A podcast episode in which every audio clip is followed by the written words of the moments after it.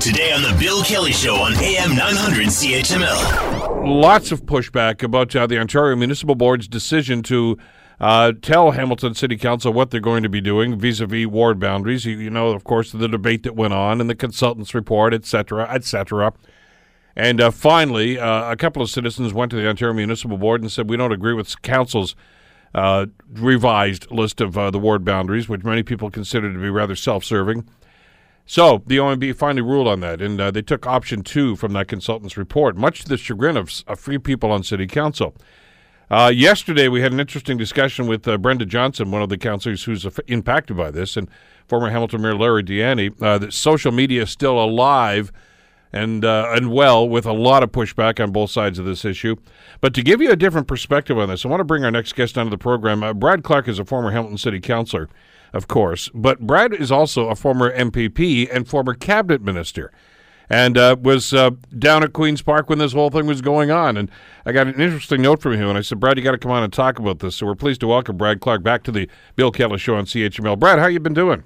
I have been doing great. How about yourself, sir? Life is good. Uh, living the dream, getting ready for Christmas, like all of us, I guess. right on. Let's uh, let's talk a little bit about this. I'm going to go to the wayback machine here, Brad, to the late 1990s when this debate was raging, and and and you tend to get rather insular when you get into things like this. And you know, we're thinking about what was happening here in the city and about the debate, and, and you can remember some of the stuff that was going on. And uh, should we amalgamate? Shouldn't we? And then uh, some of the mayors of some of the surrounding communities got together and kind of a hail mary pass and said, "No, no, no, we'll form our own city. And just leave Hamilton out of this." And it it, it got rather silly and a little crazy for a, a longest time here. What was the going on at Queens Park at that time, and how was it being viewed? At, at Queens Park, um, they they the government was of the opinion that the politicians in Hamilton wanted to move forward with amalgamation, um, but that they, for whatever reason, couldn't get there. And you'll recall the the Gardiner and the Church report, and yep. actually there was a joint uh, regional council meeting and a um, um, all of the municipalities. So they brought all the cities together and the region in one big room at the convention center. Um, and from that, um, again, there was a suggestion to the province to amalgamate, including the vast majority of the municipalities except for Flamborough, Dundas, and Ancaster.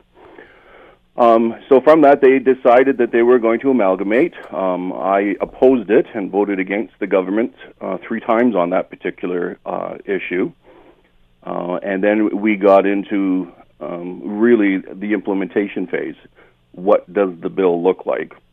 And and that was that was even a little gray. I mean, because we went through a couple of different ministers in those days. I, mm-hmm. uh, Minister Gilchrist was actually the guy who was in charge of this at the initial stages, uh, and then there was a bit of a cabinet shuffle, and and uh, and he left and and was replaced, uh, and uh, and on and on it went. And we all this time we're asking, okay, what's actually going to be happening here? And uh, the I, I don't want to say there were mixed messages, but I think probably some people on city council had some some disjointed ideas about exactly what was expected of them as a council.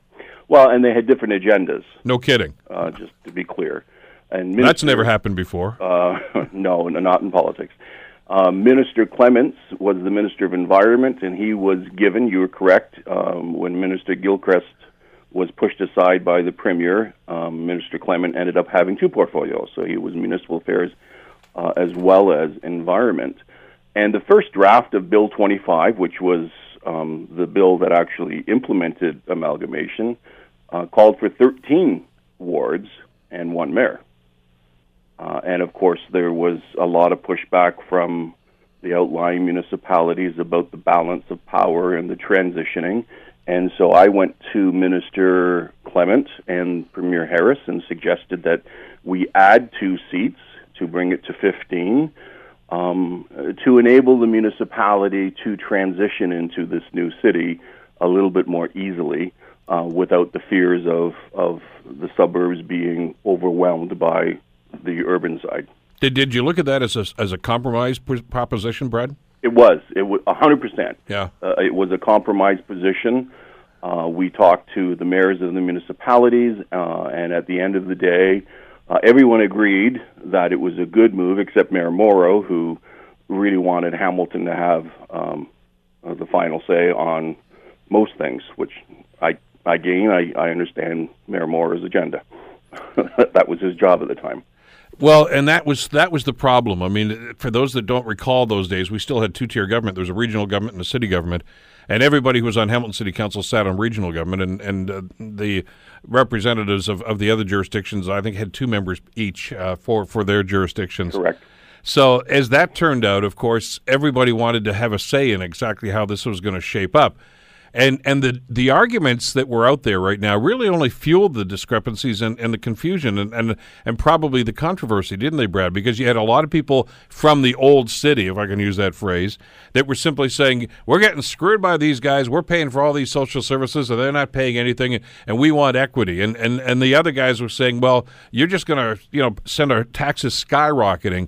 And and there was probably, like most arguments, a shred of, of truth in both of them at the same time uh, which only made things more incongruous, I guess, and, and probably for you guys at Queen's Park, virtually impossible to try to please everybody. Oh, yeah, at, at that point we knew that there was no way we could please everybody. Um, but the compromise was that there would at least be some semblance of balance uh, during the transitional phases of this new city.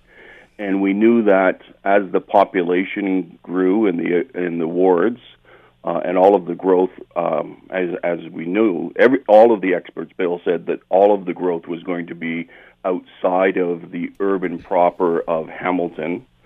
Um, a lot of it was supposed to be in the riding you represented up in Stoney Creek. Oh yes, absolutely. I mean, the projections back then were, were quite significant. So based on those expectations, that um, we said, well, um, let's put in the 15 plus the mayor.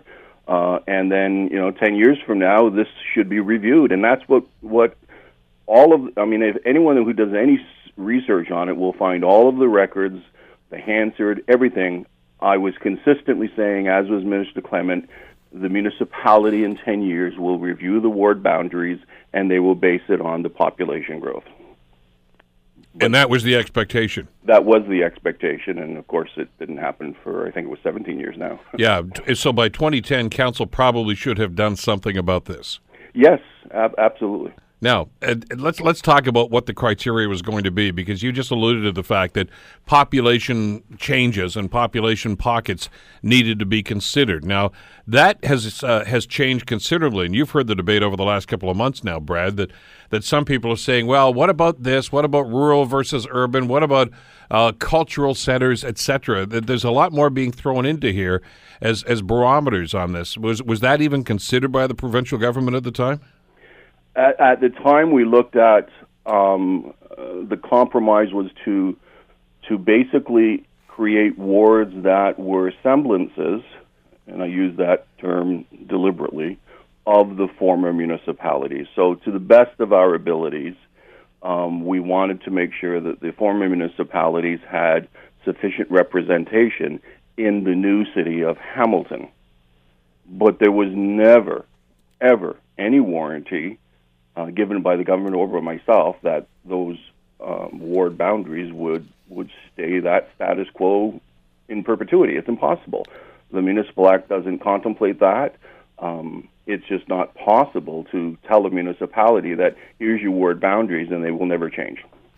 Yet you were hearing some of the comments from some of the councillors. I think Councillor Ferguson up in Ancaster had mentioned that he was under the impression that there was some assurance that uh, that those boundaries weren't going to change. I now I don't remember that, uh, and I wasn't you know privy to all, all the stuff that was going on, obviously, but I was a member of city council at that time, and I don't remember those assurances. I do remember the discussion about a, a review after a number of years, and the likelihood of some change was going to happen. As a matter of fact, until the almost, uh, I guess, when you guys actually passed the legislation, there was still some debate about how many wards there were going to be in the old city because of population shifts. That's correct. Um, and there was push. I mean, at the time, Mayor Morrow uh, and yourself, Bill, uh, you were on council at yep. the time, um, was, was, were making a very valid argument that um, this can't stay like this forever. As the city changes, the ward boundaries would have to change.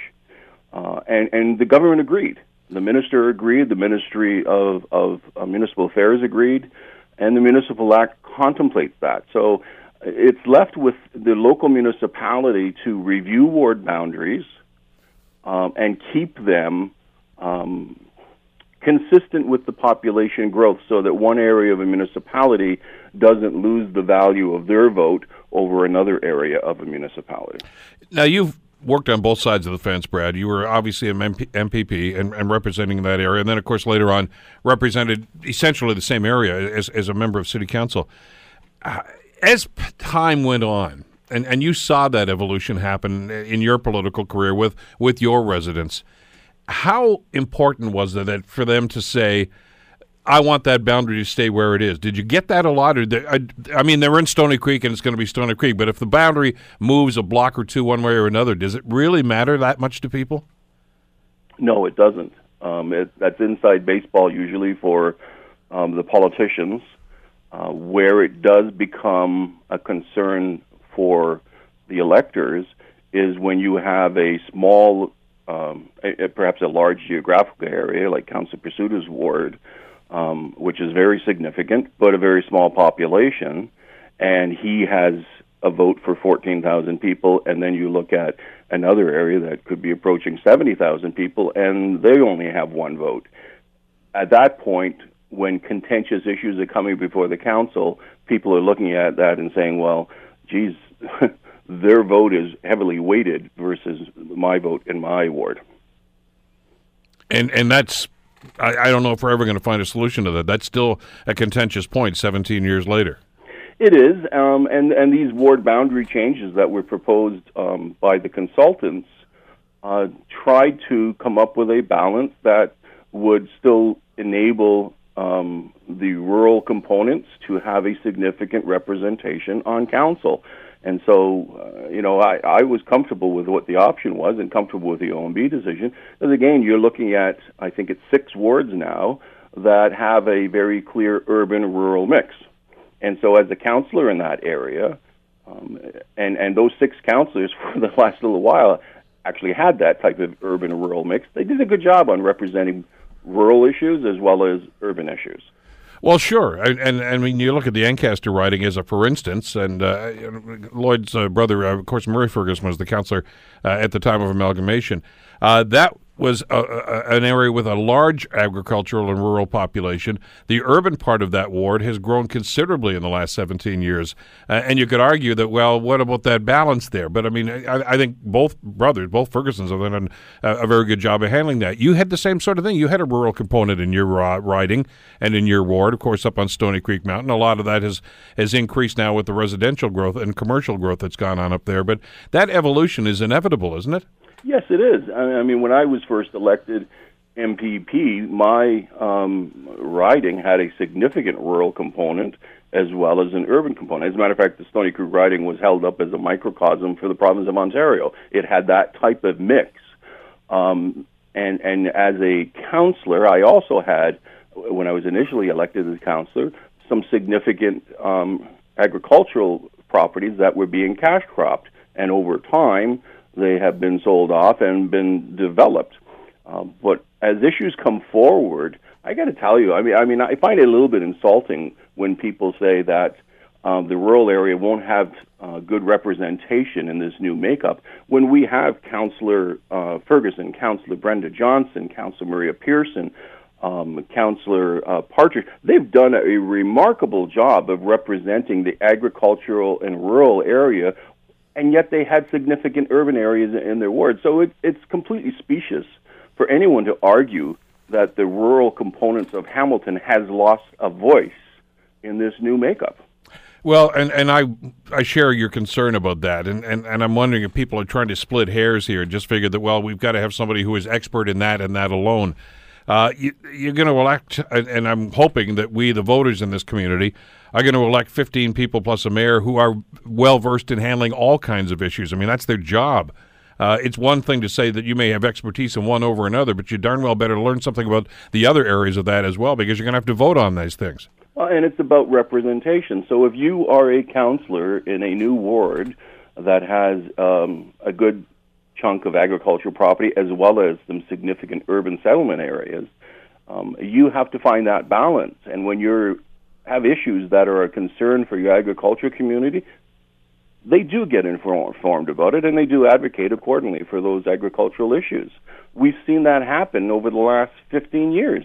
Um, so I can't, in good faith, say, oh, we're in trouble here because the agricultural community, rural community has lost their voice. They have not lost their voice. The voice is still there, and we have very experienced counselors who have proven themselves capable of representing both urban and rural areas. And next year, there may well be others who are going to step up and run for those seats that may have those same qualifications. Listen, I got about a minute left here, uh, but I've got to ask you this. I mean, you've always been somebody who's been very particular about process uh, in government, both provincially and, of course, at the municipal level. Uh, some councillors are making noises here like they want to appeal this. We're told there's going to be a closed door meeting about this, and I'm assuming that their rationale for this is going to be well to receive legal advice. This is very much a public issue. Should this debate not be happening in open session? Oh, I 100% agree. Uh, this is something that goes to the heart of what a democracy is, um, and the public should hear uh, whatever the legal advice is, and the council has the discretion to waive their their uh, solicitor client privilege at any time. And in this case, it should be done. They should hear this, the solicitor's advice in public. They should hear the staff's advice in public, and they should have that discussion in public because it is affecting every single voter in this community. Well, and they've already spent considerable amount of money on this issue. Uh, that's our money. Now, uh, you know, they're not taxing us for it, but it's coming from reserves. And where do the reserves come from? It's still our money. And I'd like to know how much they've spent on this so far before they decide they want to go further. Uh, transparency is key, especially when you're dealing with someone's vote. So, uh, I mean, you when you break this down right to the simplest area, we're talking about the balance of votes across the entire municipality. And if they have that discussion and receive that advice in camera, uh, then there's going to be a lot of cynicism, a lot of speculation, and I'm afraid that they would wear that. So it's better to be transparent on an issue like this. Brad Clark, former city councilor and, of course, former uh, government minister uh, for the Ontario legislature. Brad, thanks again for the time. Great talking with you. And uh, Merry Christmas to you and the family. Thank you. God bless. Take care. The Bill Kelly Show, weekdays from 9 to noon on AM 900 CHML.